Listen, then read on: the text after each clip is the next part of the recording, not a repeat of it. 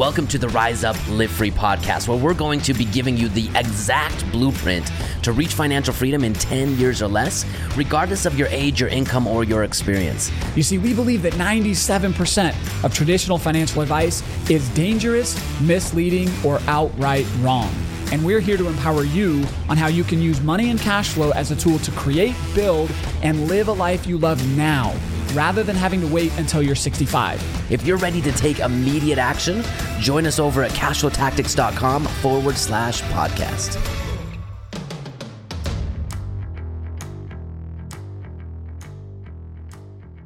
Hello, and welcome back to the Rise Up Live Free podcast. This episode is going to be a very, very special one. I have a mentor of mine, a friend of mine uh, a guy who I have learned a ton from. And if you listen to this podcast, it will be impossible not to learn. Lee, uh, Lee Arnold, everybody. Lee's our guest today. Lee, why don't you say hi to everybody? Hi, everybody. Hi, Jimmy. Thanks for having me here. Thank you uh, for being on. So Lee is going to be the keynote speaker in a couple weeks at our Cash Flow Heaven uh, event. Uh, it's still you can still get tickets for that. It is uh, second week of May. But uh, Lee, thank you for uh, joining us in St. Louis in a couple weeks. Oh, I'm looking forward to it. Thanks for having me. It's going to be a lot of fun. So I met Lee through the uh, Collective Genius, and uh, so Lee, we don't usually do video podcasts, and you know, at the Collective Genius, at most professional things, you are simply the most, generally the most well dressed person in the room. and you know, generally I would say I come in unless I'm in, in some type of leadership position at an event. I generally come in at maybe the bottom third of best dressed. so uh I just start there. Why why always a uh, suit and tie? Where'd that come from? You know, it's interesting because when I started investing in real estate, I was 18 years old, and I think I went through puberty when I was 25. So imagine, you know, this baby-faced kid showing up in your house saying, "I want to buy your home for 300 grand," and you're looking at him going, "What do you mean you're going to buy my? You you don't even have a job. You're 18 years old." So I started wearing suits just so that I would look a little bit older than I really was when I started doing this business. Uh, and then as quickly as I could grow facial hair, I grew facial hair just so I would look even a little bit older. Uh, but now, you know, it's been 27, 28 years since I did that, and the suit just kind of became my costume. Uh, what I tell people is, who is Superman without his cape? He's a geeky newspaper reporter named Clark, Clark Kent, right? But right. put a cape on him and he can fly and, you know, do all kinds of crazy things. So I just say that my suit is my cape for doing business. Gotcha. So I bring that story up because we became buddies uh, when we went to that house build in Mexico. Yeah. And, you know, I assumed completely wrong that, you know, hey, you know, Lee, he's low, he's in a suit. Lee might be kind of a little stiff. and like, I was fast. So for the audience, um, one was, I think it was like 2019, right? Yeah, I think so. Yeah. Uh, um, Scott Myers does a great job with uh, Youth with a Mission, and we go down to Mexico and we we build houses. And then when I tell people about my real real estate story, Lee, I tell I tell people about that trip, and it's you and me spent probably six hours building a roof. Yep. And it was school was in session. It was it was amazing because uh, you know we didn't know each other that well, but then I'm thinking there, I'm like, man, Lee seems pretty smart. And I just started following you around the roof. You'd be like, Jimmy, put this nail here, put this nail here. And I'd be like, Lee, how do you do this in business? And how do you do that in business? And what's that all about? And that was quite frankly the the most enriching six hour crash course I've ever gotten in real estate. It was incredible. uh, Jimmy, do you remember the, like like the the most critical component of that? What was like your biggest takeaway, biggest aha moment? You remember what it was? Yeah, I, you don't run businesses unless they make three times your payroll and four times marketing with 30% profit margin. That is like, I was having that conversation yesterday with someone. Like, I don't do this without a 30% profit margin. And they're like, well, can we hire another person? I'm like, I don't know. What's our gross revenue say? That so, was like, because I, I, that was at the time in our business when we were trying to build a team, right? And I didn't understand when to hire, when to fire. You know, really, really, it was like a six-hour uh, hiring and leadership lesson, hammering nails into that roof. Yeah, well, and what you have done since then is unbelievable. I mean, in the last several years since we built that roof together, and we've built several more since, which has been awesome going down to Mexico. Uh, but man, you've just built this incredible business. I, I, I'm really impressed with what you've got, what you're doing, what your clients are doing. It's phenomenal. So congratulations. Oh, thank you, Lee. Like I would not have had, and then like a month later, we met at CG, and like it was like a uh, uh, like a Dr. Phil session, and it was like Lee, I'm messing this up, I'm messing that up, and you're just like Jimmy, you're not stupid, you're just ineffective. you know, it's always interesting for me to hear my advice being restated by by the by the person who heard it because it always sounds so much less eloquent than I meant it to sound, you know? It's like right. just just go get it done. You know, I like to say, you know, you're it just doesn't happen the way you want it to. But I, well, am glad the results are, are there and you're doing incredible things that could be a teacher and student thing because you know I don't necessarily understand really eloquent things. I it's more direct. direct advice does best for me. well, you're doing well. Good job. So for for the audience, Lee, and then like you do have one of the most interesting real estate stories uh ever. And so um so why don't I so you started in real estate when you were 18, right? Right. Yep. And I, I don't remember the details exactly, but you hired a coach. The coach gave you a target. You hit the target, and the guy thought you'd never hit it. And then you basically drove from Coeur d'Alene to Florida for looking for a job, right? Yeah. So I was 18, working at a grocery store, making 3.90 an hour. Saw an infomercial on TV about getting rich in real estate. If you remember the infomercials of the 90s, uh, and so I went and I gave him all my money, maxed out my credit cards, refinanced my truck to get startup capital. Uh, How much do you think it was? Uh, I I want to say it was eighteen or nineteen hundred dollars. Now this okay. is almost thirty years ago, so I would, yeah. you know, it's like ten grand today. So it was quite a bit of money when you're making minimum wage and paying to put yourself through college because we didn't have the same student loan programs available in the 90s as we have today. Thank the Lord, because I'd probably be $100,000 in student loan debt. But uh, I refinanced my truck to get startup capital, seed capital to uh, do my first deal.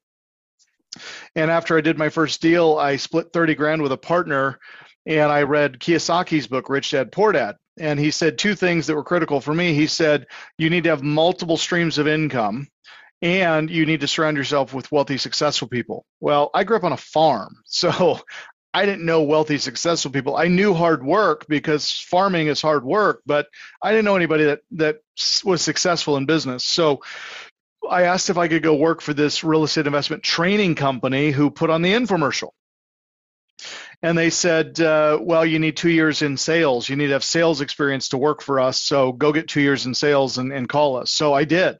I quit my job at the grocery store. I dropped out of college and I went and started selling packaging. Uh, just so I could get experience as a salesperson.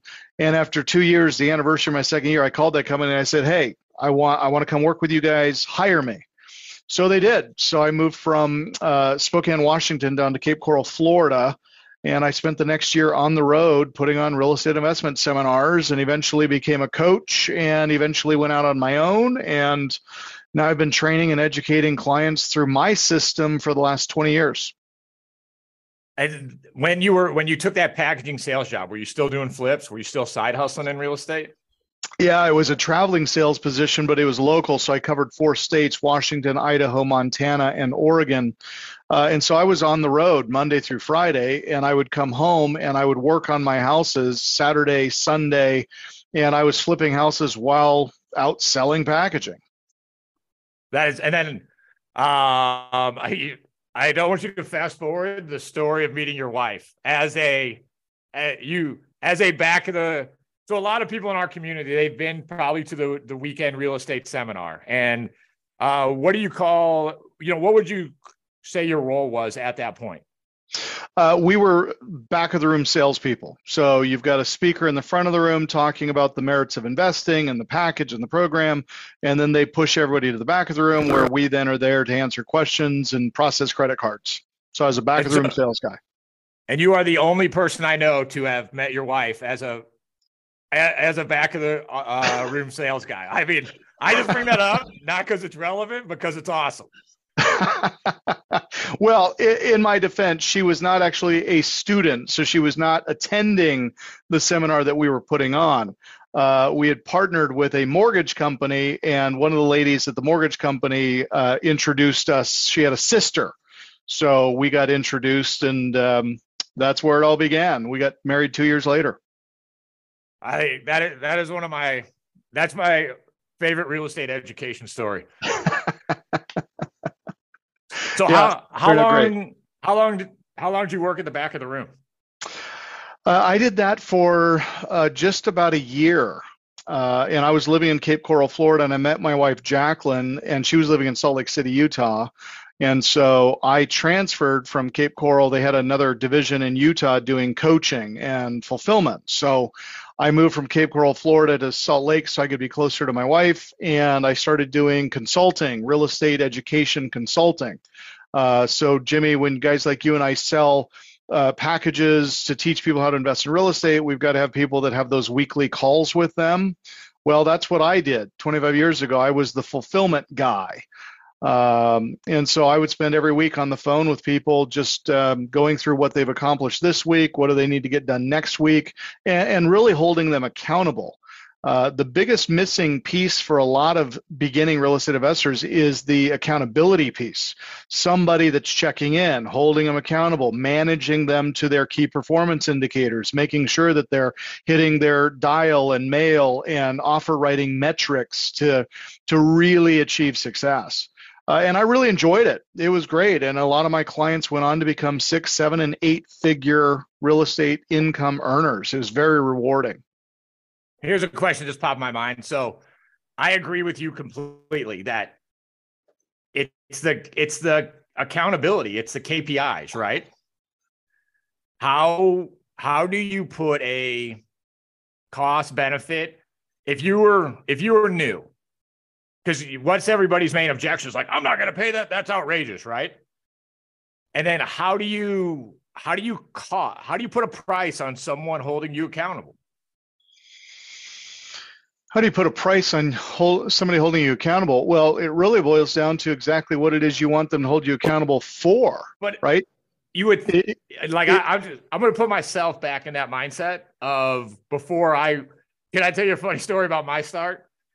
Yeah. So like I, like I got out of the army. Um, I read Rich Dad Poor in, in Iraq, and then it was like I had just started my new corporate job, and I went into sales because Kiyosaki said go into sales. Yeah. And so I'll never forget. And then I was buying houses while I was deployed. Like that's how I got started.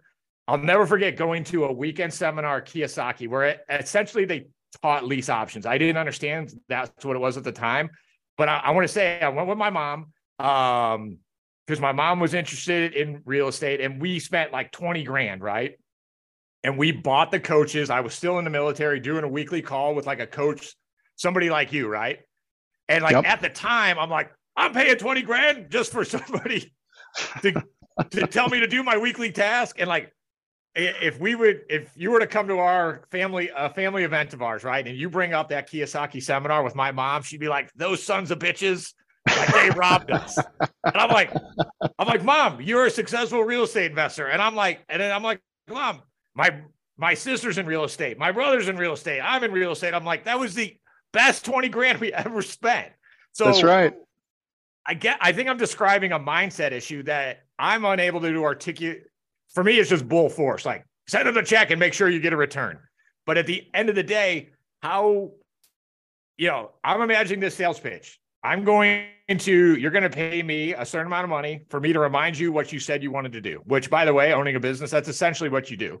Anyway, but that's a, that's another issue. But, you know, uh, how would, you know, how would you say to you, how would you say to me in 2008, like, I'm not paying that for that account? You know what I mean? because I was right. an Army Ranger. I should have been able to hold myself accountable, but I couldn't without a coach. Right. Well, and it goes back to how we even come into this world from birth, right? We are born into this into this world without the ability to take care of ourselves. So we have parents that nurture us, care for us, and tell us what to do. And then they put us into public school or private school, whatever it is, where we have a teacher telling us what to do. Then some go to college, some go in the military, where we have somebody else telling us what to do. Then we go in, we get a job, and we have a boss or a manager that tells us what to do, how much we have to get done, how many hours we have to work, when we can go on vacation. They even tell us how much money we can make. It's called a job and 90% of Americans are employed by someone other than themselves. So, for the person, and the older you are, the harder it is to break out of this habit of somebody else telling you what to do. Now, as you become an entrepreneur and a business owner, you now are required and responsible to not only tell yourself what to do, but to hold yourself accountable to do it. Well, what happens when the boss leaves? What happens when the teacher brings in a sub, right? Everybody goes crazy. Nobody's getting anything done because there's nobody there holding them accountable. So, really successful people, and I have found over my career that the more successful somebody is, the more money they are spending on coaches and consultants and experts to hold them accountable. You know, I, am like you, Jimmy. When I went to my first my first real estate investor seminar, I literally gave them every dollar I had. Well, what's the value of that investment? Well, I've gone on to make hundreds of millions of dollars and I've lent billions of dollars. Well, without that 1800 bucks and maxing, maxing out my credit cards, none of what I do today would have been possible because it was the catalyst to get me where I am now. But back then, somebody asking me $20,000 for consulting, are you are you kidding me? That's insane. Fast forward to today, I'm spending well over a quarter of a million dollars every year on masterminds and executive coaches and CEO level coaches and and I mean you name it because yeah. I no longer look at those things as an expense. They are an investment. And with every investment, I expect and demand a return on that investment. And the highest rate of return in business is number one on employees. So, like you mentioned, if I'm not getting a 300% return on employee investment, then they're out higher level executive employees that I have on my payroll, I expect a five to 800% rate of return. So the greatest return on investment in business is employees. The second greatest return on investment is in masterminds, coaches, consultants, and people holding you accountable. I mean, we talk about real estate and cap rates, right? And yeah. oh, I just bought a I just bought an apartment building. I'm getting a 12 cap. Okay, so you're getting a 12% rate of return on your money. Meanwhile, I can go hire an employee and get a 300% return on investment where should I put my money? But most people never put it in those terms because they don't know how or they've never been taught to think that way. So what you said is dead on. It's it's a it's a mindset. It's a shift in how you think and how you see the world. And then yeah, that's cuz the thing in cash flow tactics is you got to have the core four four pillars. Something appreciates, it cash flows, it has tax advantages, and you can use leverage. And there's three things in the market that you get that with. Real estate, owning your own business, and the vault or a whole whole life insurance. So, uh, you know, you're preaching to the choir. And then I, I was just thinking, I'm like, I can't remember the last time I didn't spend six figures on coaching or masterminds. Yep. And then for me personally, it's like, oh my God, I'm paying this for like I owe like CG, the quarterly meetings at CG are the greatest accountability things for me personally, just because it's like, hey, I am leaving my wife and family for a week, four times a year. Like I have to get a return on this. Everything I said I was going to do that quarter, I have to do. Like I play this game in my head. Like I can't show up with Jason and Leon and not have my stuff done. Like it's like I know they don't care. It's not in their radar at all. But I just I play this game with my head with myself. well, the greatest accountability is when you teach, right? And you've gone from being a CG attendee to being a CG trainer leader. I mean, you're now the guy on the stage that everybody's looking to for guidance and and and advice and counsel. Um, and that, which means you've got a spotlight like, on you. And that I'm assuming you you're probably the same way. My favorite thing about coaching and leading is like I got to make sure every morning I do it myself. Like I can't be telling these other people to do it and me not doing it. Right. Right. Like that's been the greatest accountability thing. But even even as good as you are, though, Jimmy, and and for anybody listening, it doesn't matter what level you've you've risen to, uh, based on goals you've established for yourself or income targets that you've been pursuing. Uh, the the higher up you go, the greater the level of accountability, because the easier it is to become complacent. You know, when I when I was uh, scraping to make payroll, I was really driven, right? Because I had to go make money just to get people paid. Well, now put a couple million bucks in the bank earning 10, 12% interest and and you've got enough to cover everything you've got without getting out of bed. You got to have something else driving you, somebody else motivating you, uh, a bigger, better reason for what you're pushing towards and why you're pushing there. You know, it's no longer about making myself wealthy, it's about now making my employees and my clients wealthy. So that's what drives me, but that requires a whole new level of accountability and coaching and oversight and mastermind groups. So you should always be looking to upscale who you're surrounding yourself with. And then this might be an interesting tangent to go down. So I think when I first started, what you just said is I just want enough money so I don't have to get out of bed in the morning, which personally I believe is a um I've gone in the last year I heard I heard somebody tell me this phrase like true freedom isn't freedom from constraint. It's freedom to pursue excellence. And like you've coached 10,000 people. Would you agree that like 80% of those people it they start out with they're looking for freedom from constraint. Either their boss is a jerk they're tired of money problems uh, they're tired of all that stuff. And i feel like that's the most dangerous place to be in I know personally that was the worst worst place for me. Yeah. Well, they're they're pursuing freedom from a place of fear or a place of anger or a place of rage. Uh, and it's it's very much all about them. And I have found making money to be the most challenging when I'm trying to solve my problems. You know, if you consider what business really is, business is about creating systems and strategies and process to make other people's lives better.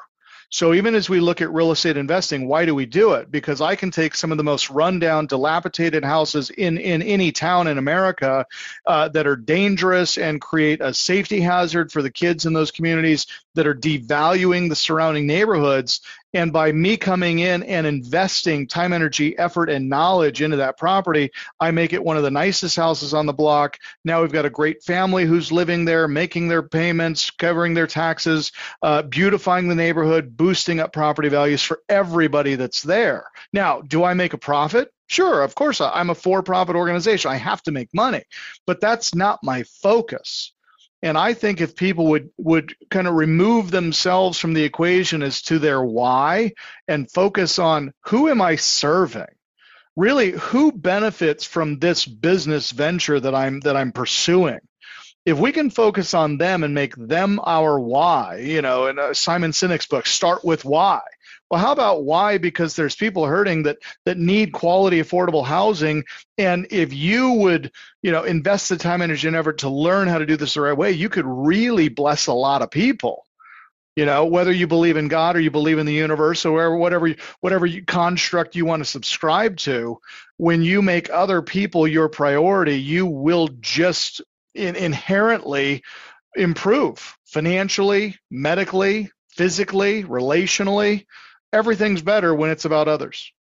But Lee, Karl Marx and all the hippies in the university say that business owners we're just we're just stepping on the backs of our of our employees and that business is a zero sum game. well, Karl Marx never had employees that had families that had mortgage payments and car payments and hopes and dreams and desires to go on vacations and one day start their own businesses you know my my employees are nothing more than um, people assisting me to serve others while serving themselves to rise themselves up so that they can stop working for me go start their own businesses and serve others as well You know, I, I, think the greatest example of this is Jesus Christ. Jesus Christ trained 12, and those 12 trained hundreds, and those hundreds have trained, trained thousands, and those thousands have trained millions, and now billions, you know. So if we can just pour what we know into a handful of people and help them improve their situation, even if that be the homeowners that are, are at risk of losing their home to a foreclosure or a tax sale or a lien abatement from a city due to the property's condition. If the focus is service oriented, yeah, we have to make a profit, but that's that's not the goal, at least not for me. Now, admittedly, I'm no saint. Uh, and early in my career, it was all about the Benjamins, right? I wanted to make as much money as I could and get as rich as I could. Uh, but then 2008 came, and it was kind of God's way of saying, Really? Is it really all about the money? Uh, and I lost $40 million in construction that I had undergoing. I had 85 rentals, you know, in the peak of eight and the crash of eight and nine. It was brutal. It was painful. Uh, so I'm glad we're doing this this podcast now, Jimmy, and not 15 years ago, pre 2008, uh, because I was a different guy and I had a different message. And then I so I I went through the exact same paradigm because I, I had a coach, and I was just like, you know, we're just not making enough money. And then the coach said, "Hey, Jimmy, you know what? I'm going to invite you." He's like, "Give me the you have here's three things. Prioritize them for me. It's profit." Team, customer. And I was like, of course, it's profit, team, customer. That's the order. And he's like, hey, I'd invite you to consider it should be team, customer, profit. And essentially, what he was saying is if you pursue excellence as, as a team and serve your customer, profit will come. Mm-hmm. And so, how do you, how, you know, how do you coach? Do you think you could tell, do you think you could tell me right out of the army and you at 18 that that's true? How could you actually? I think some. Do you think you could learn that without being punched in the face? no, no. And it was it Mike Tyson who said everybody has a plan until they get punched in the face. yeah. yeah, my plan was extreme profit, and then 2008 punched me in the face. Uh, and you know, getting punched in the face in business happens very differently for different people. For some, it could be the breakup of a partnership. Others, uh, I've just seen some very prominent businesses going under with interest rates rising as dramatically as they have, and they're getting punched in the face just from the standpoint of capital costs uh, people that were doing syndications and they went out and they ran all of their numbers based on 3% financing and they had an adjustable 60 months later and it's now adjusting. Uh, and they went from a 3% capital cost to a 7.5%, 8% capital cost and no longer to the deal's cash flow. So they're getting punched in the face. Uh, everybody gets punched in the face differently, but it shouldn't stop you. Failure is only when you quit. Uh, everything else is learn and improve. Now, what I was told is if you take care of your employees, your employees will take care of your customers, and your customers will take care of your bottom line. So, similar statement to what you said, just a different way of putting it. But yeah, it's really the team that we have to invest time, energy, talent, and treasure into. And beyond team, it's really about uh, the the nature of your business. What is what is your core? Uh, what are you about? What what drives the enterprise? Is it profit or is it service? Is it helping? And I can tell you, uh, for our company, the culture is we want to serve, service first. And you guys seem to be chasing freedom to pursue something, whether it's excellence, service. Like, have you guys articulated it? Like, what are you guys? What is that? You know, you kind of hinted at it that there's a higher level purpose. It's not about collecting collecting checks? Like, what is that that higher purpose that your team's chasing? So I subscribe to something called BAM, which is B A A M, which stands for Business as a Ministry.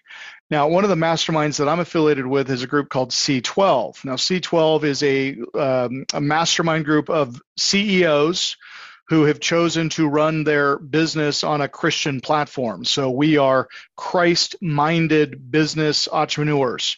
And business as a ministry means that we're going to use our platform of business to share Christ with our employees, to share Christ with our with our clients, with our customers, with the people that rent properties from us. Every time somebody moves into one of our properties, they get a daily devotional, they get a brand new Bible for the family. Uh, we invite them to join our nonprofit ministries, which is at he's the solution.com. Uh, we put on a Be Bold for Jesus conference every year here in the Pacific Northwest. We are the largest Christian conference in the Pacific Northwest. Uh, this year we've got Jeff Foxworthy coming out, uh, Danny Gokey from American Idol, um, Lee Strobel from A Case for Christ. So, m- our vision, our purpose is to generate profits to feed the ministry. Now, there's a lot of people uh, probably listening, Jimmy, that have these grand visions of providing housing for the homeless or feeding the homeless or going on mission trips. That's great. But all of those things require cost, right? Uh, so, there's a great book um, called Gospel Patrons. I'll show it to you. I'm right. Yeah, I'm writing that down. Gospel Patrons by John Rinehart.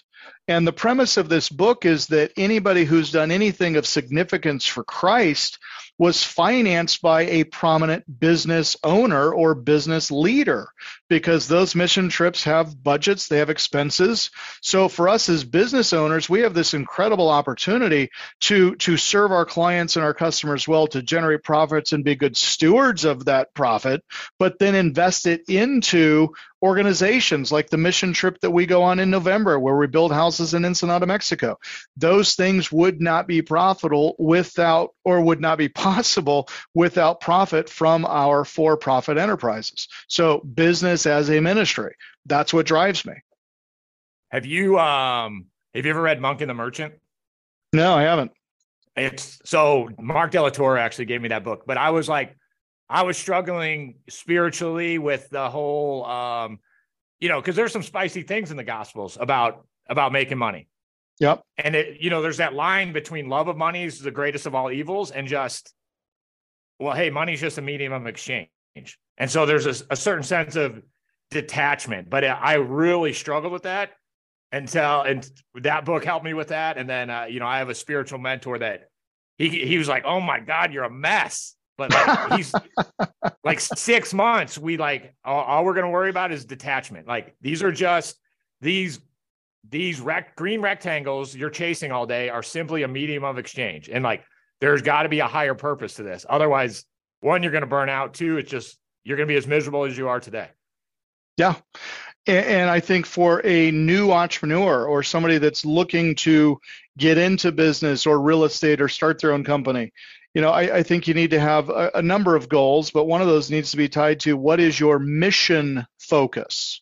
So obviously we need to make money. Obviously we need to have a good product and a good service, but what is the mission? What is the the thing that we're going to support financially?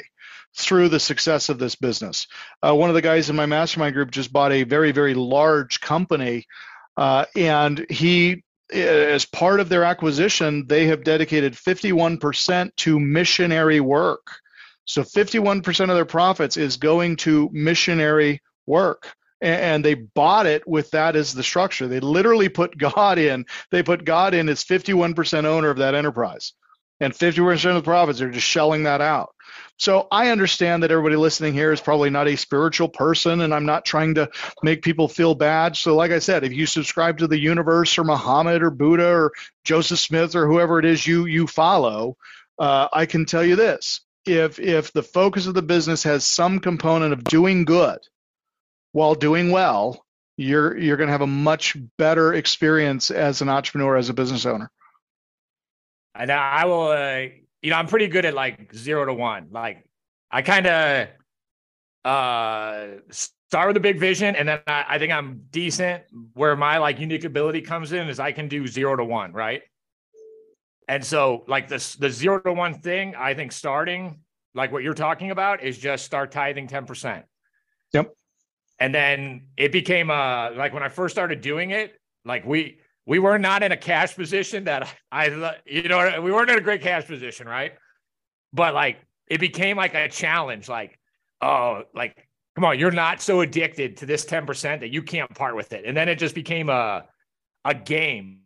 A, a, a, like I'm not this weak. I can do this. And then yeah. it became like, so the team, like that's on our monthly thing is like, hey, what are we tithing to this month? And then the other thing I feel like you're talking about is it's you know, I'm a jock, I'm a meathead, but it's what you're describing is a game, a continuous game that you get to play with people you enjoy. Like I, we were we were thinking about hiring somebody, and like somebody on the interview is like, man, this person's gonna suck the energy out of the room. And like, even though technically the person was perfect, I was like, no way, I'm not gonna play this game with people I don't enjoy. Yep. Enjoy being around. Yeah, culture is huge in business. And as the CEO, as the leader, as the founder, as the president, whatever whatever name you're going to choose to call yourself, uh, you you have to understand your number one priority is setting the tone of the culture. What is what is the business about? What is the business passionate about? What is the business doing to serve? Why is it doing those things? You have to create all of those things you as the business leader, you as the business owner. So, what kind of a culture do you want? Uh, and then you hire first for culture. You hire second for competency. You hire third for compensation, right?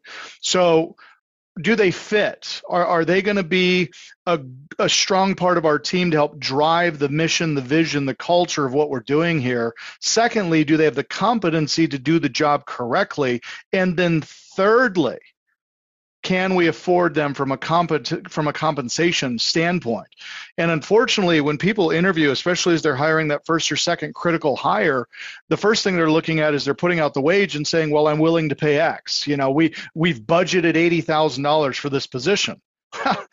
Wrong right? The worst thing you can do is put out what you're willing to pay. That should not be the driver behind who gets hired. The driver should be are they a cultural fit to what we're doing? Do they have the competency level to help us take this thing to the next level? And even if we have to stretch and we, we can afford 80 but we're going to give them 120 if they're really good they should be producing a 3 to 800% return on investment. So a $100000 employee should be bringing in 300 500 $800000 in additional revenue. But see we can get we can get lost in this because we get so focused on the competency and the compensation and the upside that we forego and we excuse the the poor cultural fit. And they're going to unravel everything you've done and built to have a strong culture. So you were wise jimmy to walk uh, on the bad cultural fit even though the other two they were spot on. If the culture's not there don't bring them in. Even the Bible says to not be unequally yoked with people in marriage and in business. So if you have differing beliefs or views or even politics, they they really could be disruptive to the enterprise. Absolutely. And I, I was smiling when you were telling the story because in 2019 we were thinking about making two big hires, and you were like, you, you're like, your mindset's all wrong. I'm like, here's my budget for it, Lee. And he's like, you were like, Jimmy, you're a salesman. Go expand your budget and sell your way to it. That's why you you that was a direct. You've given me that piece of advice before. yeah, it's so true. Don't don't hire for the budget because the right person is going to blow your budget out of the water because they're going to do so much incredible things for the organization. They're going to bring new enterprise. They're going to bring new new income verticals. They're going to maximize what you're already doing and make it even better. I mean, people really are the critical component to a successful business. And so, you know, and then uh, the one thing I've, you know, about teaming and playing this game with people, like, it's not just, and this comes back to the earlier part with the coach, like, you have to write down what you want. And then if you want to create culture, you have to write that down and then collaborate with a team and say, hey, is this the so the what I see a lot when people are starting is they have big, big visions inside their gut. Um, but it's completely unarticulated and it's completely not written down. And so when things get hot and things get spicy, like in the military, we had a mission that the lowest private had to repeat the mission to us before we left the wire, right? And that was so when things got hot and bullets started flying, people knew where to go, where the focus was. And so I find that it's the KPIs, the daily accountability, but also articulating what your vision is. Yep. Yeah, the vision statement should be readily available and present everywhere. uh, you should have your vision statement and then your core values behind the vision statement. So the vision statement for our company is we get more of what we want by helping others get more of what they want. Pretty simple, yeah. right? So customer first. Yeah. There was this guy like in the 1700s named John Locke, and he was like, "Hey, if you let humans freely trade together, things will be massively abundant." So it, it, it seems like, hey, over the last maybe 200 years, when people have been free and able to trade and create abundance with each other, that maybe you're right, Lee. Maybe you and John Locke got this together. And it's just like, I am so shocked that the whole world doesn't see the whole world like that. It's so amazing. It's so readily apparent to me. It's self evident. It is, but it's self evident, Jimmy, because you are not only looking for those types of things, but you are willing to receive those types of things. You are open minded to those types of things. Uh, and you're blessed for that because a lot of people grow up in situations and circumstances where they they do not have an abundance outlook they grew up in a poor home they grew up in a one parent household they grew up on social security or public assistance or food stamps or or you name it and so they don't view wealth or opportunity with the same outlook that that you or I do. Now, I can tell you, I, I grew up on a farm, right? Uh, we were not a wealthy family by any means. My mom was a stay-at-home mom, so we were a single-family household. Uh, and if we couldn't grow it or or raise it on the farm, we didn't eat it. I think we went out to dinner once a year, uh, and that was only if my grandfather was paying. So that was one of my biggest hurdles in in getting in and becoming an entrepreneur and a business owner was just getting out of my own way and not looking at money as something to be possessed but rather to look at money as a tool to advance the the the whatever it is we're driving towards so you mentioned the separation separating you know the the the green triangles from from them actually being money to them actually having a purpose and for a lot of people, that's where they're going to have to start is I have an abundance mentality. There is opportunity available to me anywhere. I just have to be open to it and look for it. Uh, and it's funny you mentioned Rich Dad Poor Dad. again, for anybody who hasn't read that book, uh, I would, it, it, you got to start there because I think Kiyosaki does such a good job in just making it, breaking it down, making it so simple to go from being an employee minded person to being a business and entrepreneurial minded person. But it all begins with the change of thought. You have to think differently before you can act differently. And so, and then what we have in uh, cash flow tactics is a lot of intrapreneurs. And so, you know, on my team, because I feel like if you watch Instagram enough, that you have you don't have a calling to be an entrepreneur. You have a oh, you have to be an entrepreneur to be cool, and or get your likes. But I'm not so sure everybody should be a business owner. Everybody should be an entrepreneur. But I do think everybody with an abundance mindset should be an entrepreneur. And basically, the way we define entrepreneur versus intrapreneur is an intrapreneur takes their gifts and talents and leverages their big vision inside an already created system. Yep. Like what yep. are your what are your thoughts on that? Uh, well, it's the it's very similar to the visionary and the integrator, right? So if we look at um, uh, what's the book I'm thinking of?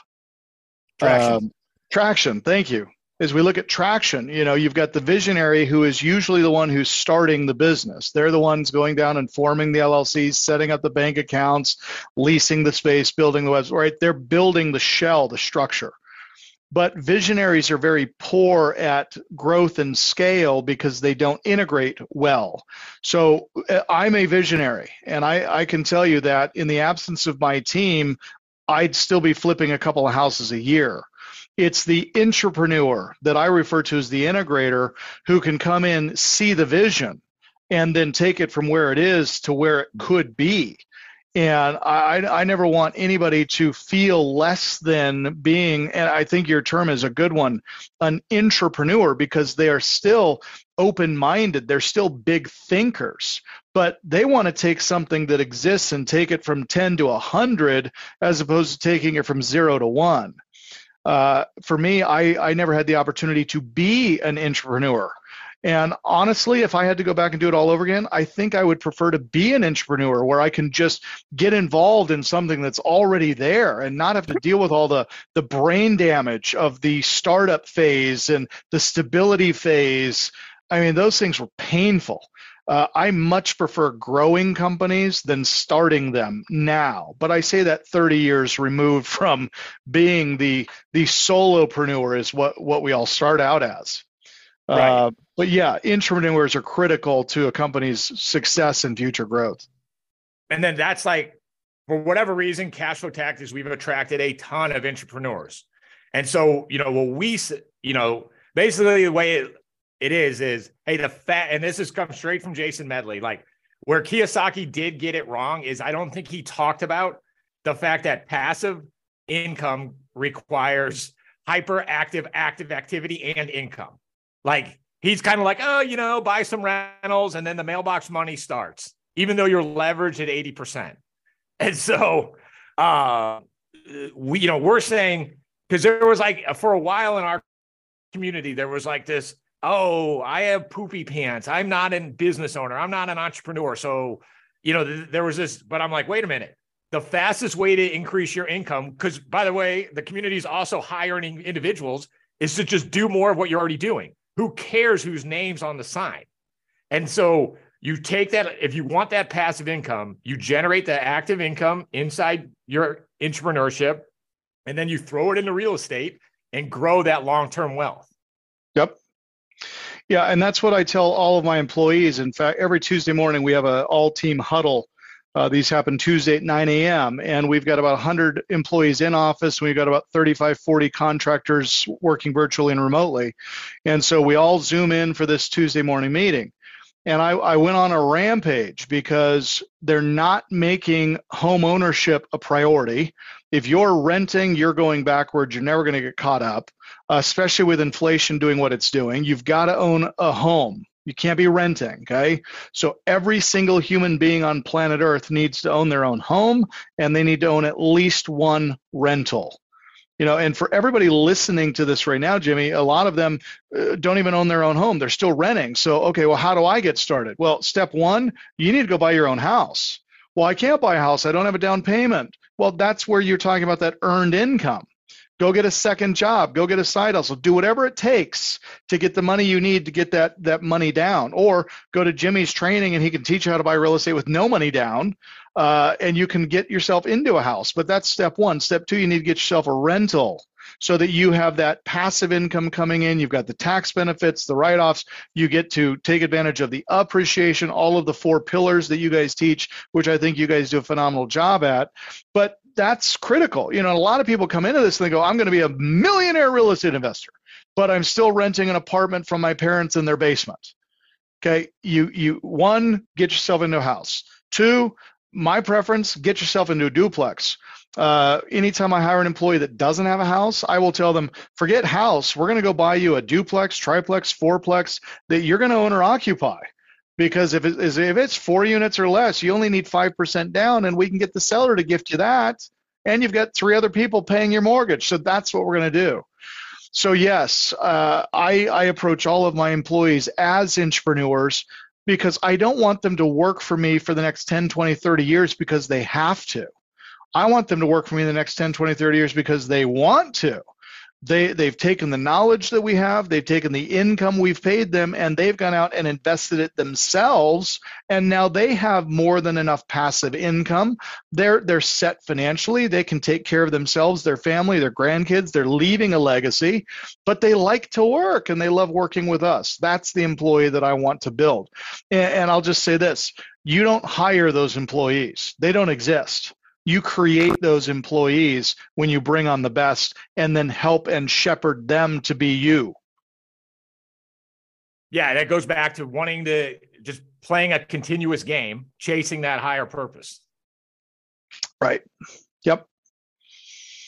That that was your most interesting line of the podcast. Is you know now that I you know what what's my motivation to get out of bed in the morning? Now that I've covered that you know my basic uh Maslow's hierarchy of needs. And That's then, right. In your experience, like, is that when it be it truly becomes fun? You know, for me, it's always been fun because uh, I, I love real estate. I love I love watching the transformative process. Uh, and I've gone from flipping houses to now we're doing pretty large uh, commercial development. So watching, you know, a pile of dirt become uh, a multifamily apartment building or a commercial structure, I, I love everything about it. Uh, but I no longer do it because I need the money. Uh, I now do it because I can and I want to, and it's fun. Uh, and honestly, Jimmy, I don't know what else I would do. I, I can't think of a single occupation or career or or job that exists that I think would be more fun than doing what we do. That's awesome. I mean, that's a true gift. Yeah. So yeah, what, what, what's the adage? If you love what you do, you'll never work a day in your life. Right. So if you were to coach a newcomer who's like, I feel have these feelings in my gut. I think I have a vision how would you coach someone to be a you know we talk about this a lot in cash flow tactics but how would you coach someone to go from a purpose driven person to a from a necessity driven person? Well well first we've got to we've got to identify what the purpose is. I mean what are you truly passionate about? Uh, there's there's an old thing about when you attend a church and, and identifying which gift is your gift. And and what people are encouraged to do is when you walk into a church for the first time, the things that you critique are your giftings. So if you go in and you think, "Oh my goodness, why why is the music so loud? Why is the screen so far back? Why isn't it bigger?" Well, your gifting is AV. Right? You should go serve in the the audio visual portion of the church. If you go in there and you think that you know the music isn't great, well, your gifting is music. Maybe you should join the worship team. If you go in and say, "Why are the chairs arranged this way? Why didn't they do it this way?" Well, your gift is probably administration. If you go in and say, "Why did they spend money on that?" Why didn't they put this in instead of that? Well, your gift is probably in finance. So you should be in the finance portion of the church, right? So when we look at business, what is the thing you notice when you go into a store or a restaurant? What are the things that you notice that, that aren't being done well? You know, the employee doesn't greet you very well. Okay, well, your business might be hospitality. Maybe you should buy uh, hotels. Maybe that's what you should focus on. Uh, so finding that gift, I think, is critical. Uh, but then once we've identified the gift, now we need to identify the purpose. What do we want to use the gift for? Who are we going to serve through this gift? Now we have to figure out how to get paid to do it. Okay. So I often ask people this question. If you didn't have to get paid, if you didn't need a job, you were financially set for the rest of your life, you've got billions of dollars, you can never spend it all. What would you spend your days doing? And they'll say, "Well, I'd like to. I'd go on mission trips, or I'd go to Ensenada and I'd build houses full time." Okay, well, great. If that's the the heart's desire, now we just need to figure out how to finance it. So now we take the gifting, we take the core competencies, and we apply them to the business. So not everybody should be investing in real estate. Not everybody should be flipping houses. They don't have the stomach for it. They don't have the aptitude. They don't have the risk tolerance okay, well, maybe you could be a private money lender. Maybe you could be a private money broker. Maybe you could be in the title business.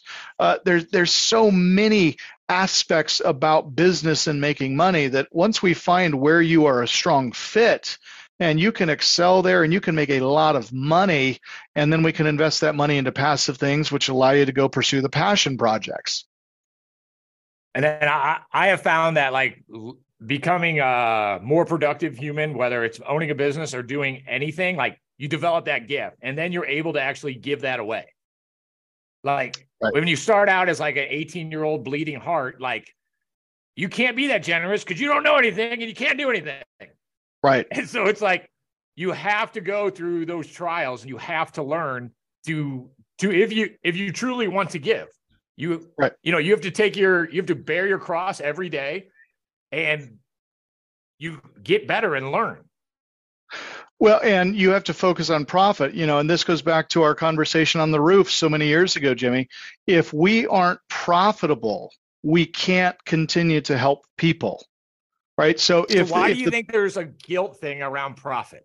because people grew up in some, you know, very stringent church where some pastor, preacher, pope convinced them that money is the root of all evil. That's not what the Bible says. The Bible says that the love of money is the root of all evil. Money is not an evil thing. It's when every fiber of our being is focused on money and money only. That's when money is the root of all evil.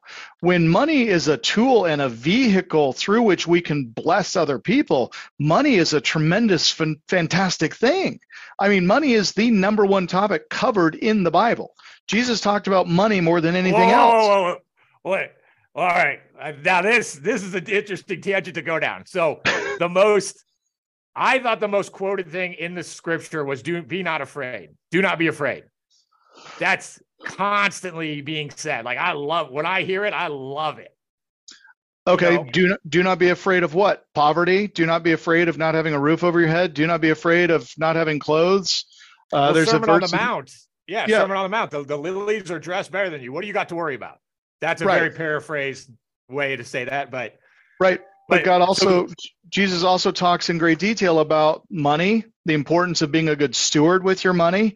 Uh, the parable about the master who leaves his estate in, in the hands of three of his servants. And when he returns, he asks each of the servants, What did you do with the talents that I gave you? What did you do with the money that I gave you? And one says, Well, I was afraid to lose it, so I buried it. And he says, You evil servant, evil, wicked servant, get out of my sight. The other one says, Well, I was afraid, so I put it in the bank so it would draw interest. And, you know, I got a 5% multiple. And he says, Okay, well, that's pretty good, you know. But then the third one, he says, Hey, I took your money and I multiplied it. I grew it a thousand percent. And he says, Well done, good and faithful servant. Here's more, right? So this is the parable of stewardship and being a good steward of what we've been given. Now, right now, whatever income you're earning from job or Social Security or, or wherever income comes from, how are you stewarding and shepherding that money to make more, to make it multiply?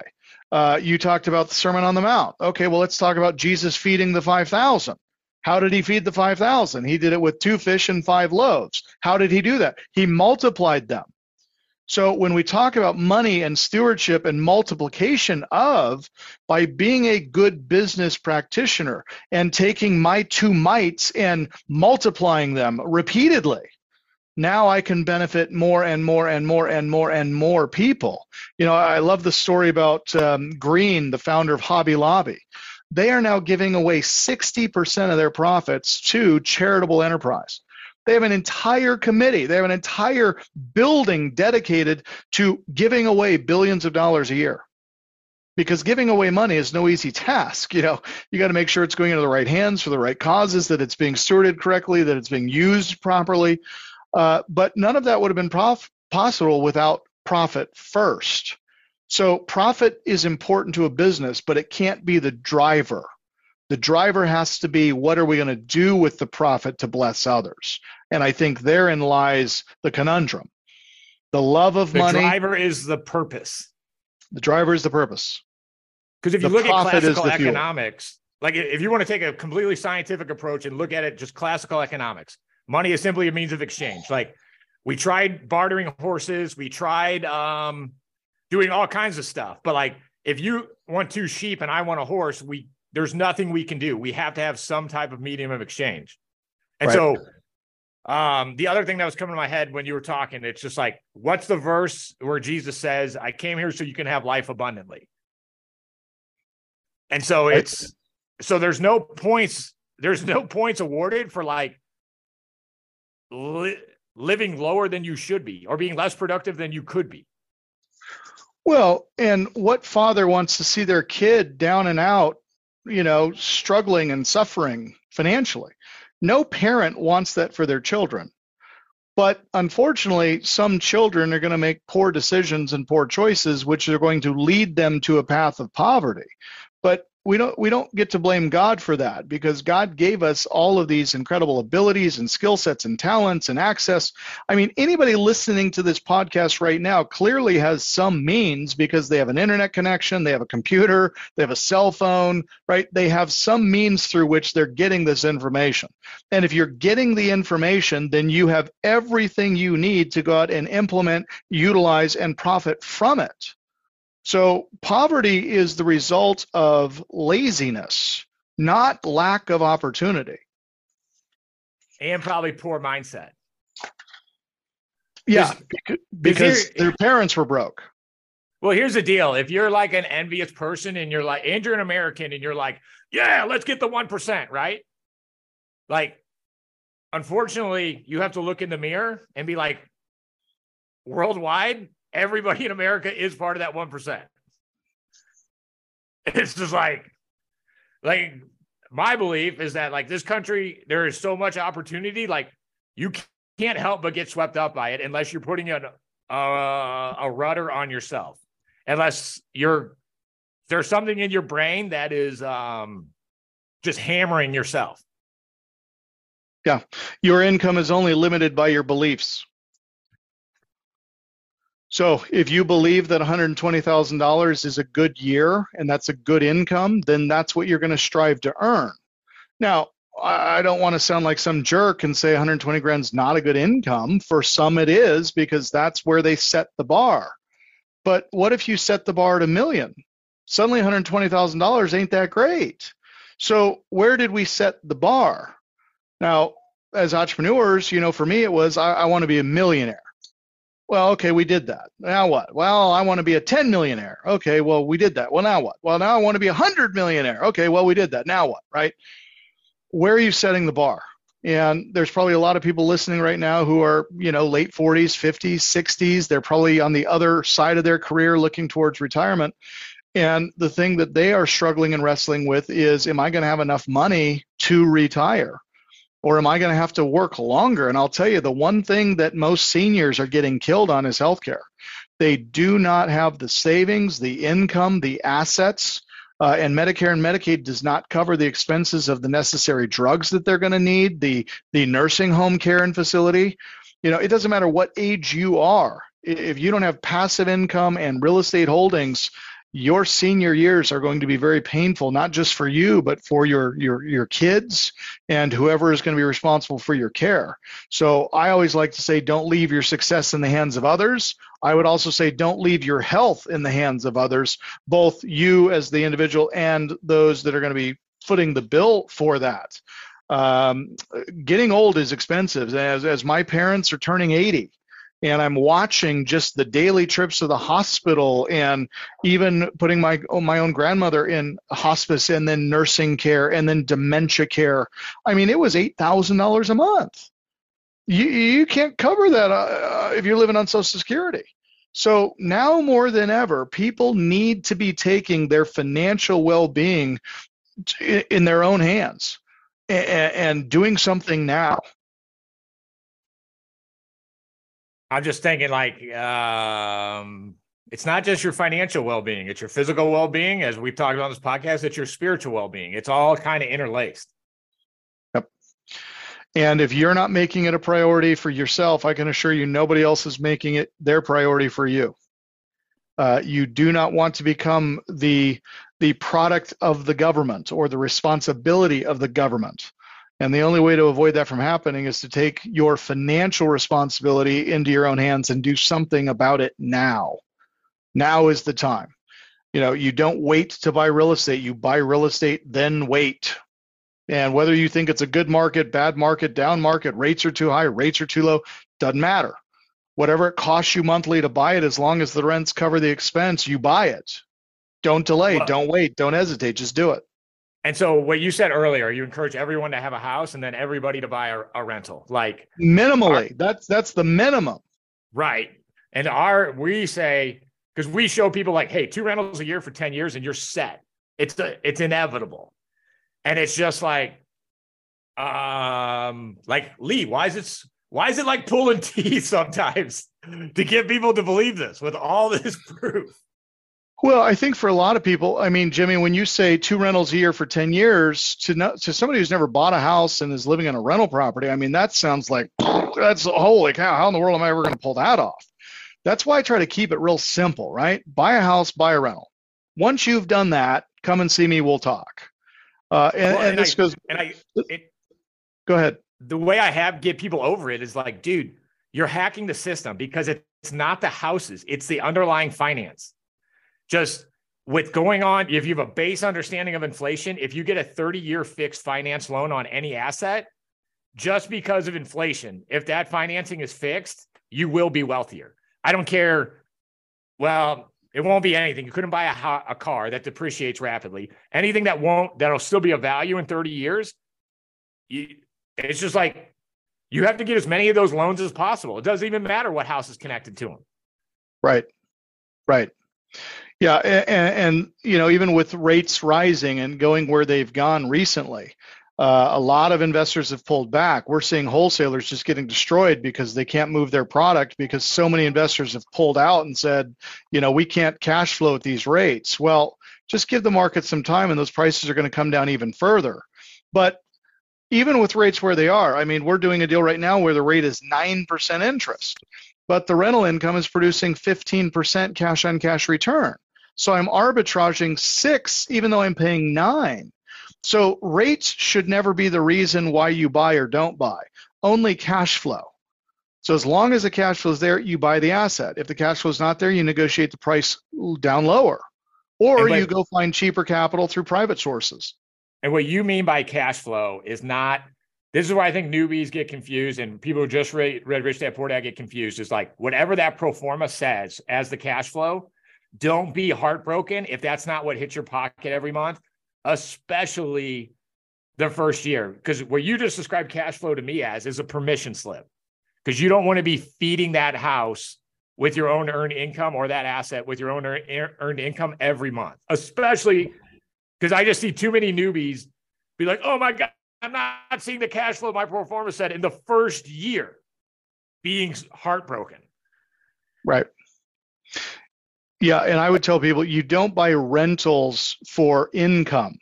You buy rentals for wealth creation. You flip houses for income. You wholesale houses for income because those can produce 10, 20, 30, 40, 50,000 dollar pops. Meanwhile, a really good rental in a really good neighborhood with really good 30 year fixed financing, you're lucky if it spins off 50 to 100 bucks. But what if it only breaks even? That's okay right? Right. Because five years from now, that house is worth 15% more. 30 years from now, that house is worth 50% more, and you've paid the mortgage off. So well, I agree with you, Jimmy. Cash running... flow should not be the driver, but it should at least be net zero or prefer- preferably a little above zero to do the deal. But it shouldn't be the it's only a, reason we do it. It's a permission slip because yeah. I've seen my my one of my first few deals. I call I call investing for cash flow strictly. I call that being an Excel millionaire. I bought a for when I first started, I bought a four family in the ghetto for 80 grand. Um, the each asset, each uh, each unit was $500 rent. So I'm like, 80 grand. My mortgage payment's like 600 bucks a month. Uh, I should be getting two grand net in rents. And like, I was like, I'm all over this. And but since I only considered cash flow, I didn't consider the fact of like, hey, what type of human am I going to be dealing with who can only afford 500 bucks for the living space? And like, we never saw that rent, e- even that 500 bucks. And so I see people getting into some questionable assets because they're so convulsed over that cash on cash return. Yeah. Yeah. In business and in life, you don't get who and what you want, you get who and what you attract. And when you buy properties in war torn areas, questionable areas, seedy areas, you're going to attract seedy, questionable people uh, that don't pay. I would much rather have significantly less cash flow or zero cash flow on a great asset in a great location where I can attract great tenants who make their payments and rarely move because they're, you know, a good tenant in a good property will stay on average five years a bad tenant in a bad property will stay on average about 90 days. And so you spend all of your time churning and burning Uh, it, it just doesn't make any sense to do that. But when we're early investors, I got I got similar stories like yours, Jimmy. I was so desperate to get into a deal that you know uh, I remember Robert Allen's book, No Money Down. We just talk about that find, all the time. Just go find the motivated seller that's willing to do 100% financing where you don't have to put any money down.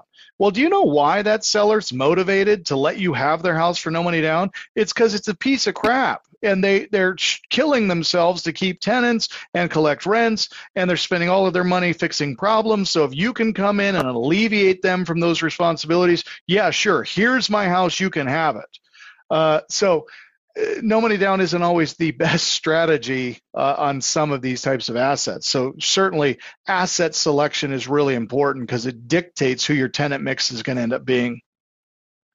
Yeah, I just I, I don't the people who struggle. I have a golden my golden rule of cash flow is that uh, he who cares least about cash flow gets the most of it over time. I like that. But to go to go back our earlier discussion, those who are not detached from their cash flow like struggle. Yep. Yeah, and, and I think it also comes down to being a one trick pony, right? So I invest in real estate and that's all I do, and I only buy rentals you really need to have a more blended portfolio of, of income opportunities than that. You know, I encourage my clients to just fix and flip and wholesale and wholesale until they've put $250,000 cash in the bank.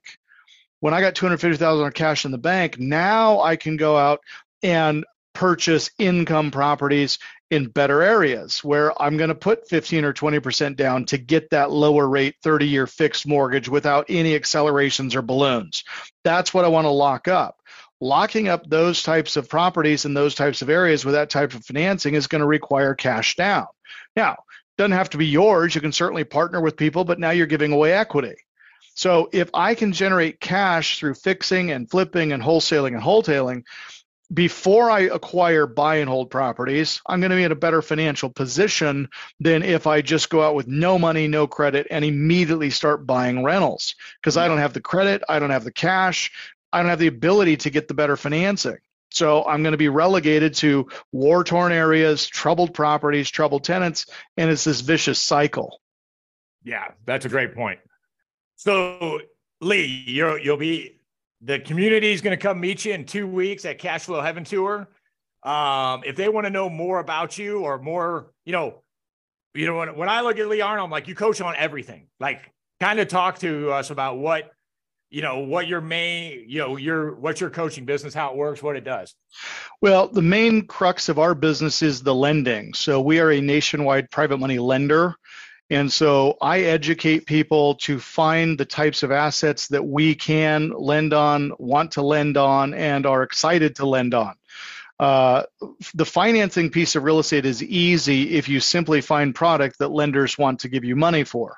So we educate for that standpoint. So uh, whether they're getting education from me or you or anybody else, Jimmy, doesn't really matter. I just want the loan. So I am a lender at heart. Uh, and if you want more information on funding, you can go to cogocapital.com. Uh, anything related to our educational programs is at leearnoldsystem.com.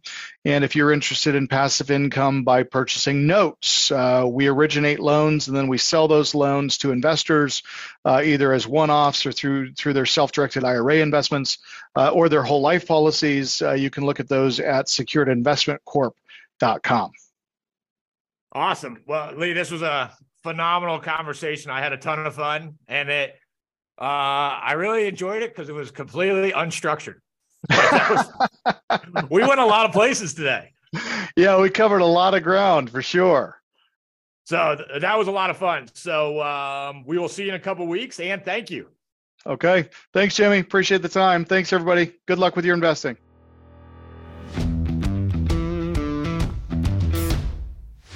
Thank you so much for listening to the Rise Up Live Free podcast. Do you want to connect with me and other empire builders who are on a mission to take control of their financial plans and become financially free in 10 years or less? Well, then join us in our private Facebook group where we get to go deeper into the topics of financial freedom. And it's the only place you can see the actual results of people on their path to financial freedom learn what's working, and interact as a community dedicated to becoming financially free. When you join, you'll get immediate access to exclusive training in a private membership area. This training will empower you in your path to becoming financially free and it will fast track your results. This is the only place you get access to this exclusive content, so be sure to join us in the Facebook group now. Just go to cashflowtactics.com forward slash group or head over to Facebook and search Cashflow Tactics to join. I look forward to you joining us next time on the Rise Up Live Free podcast.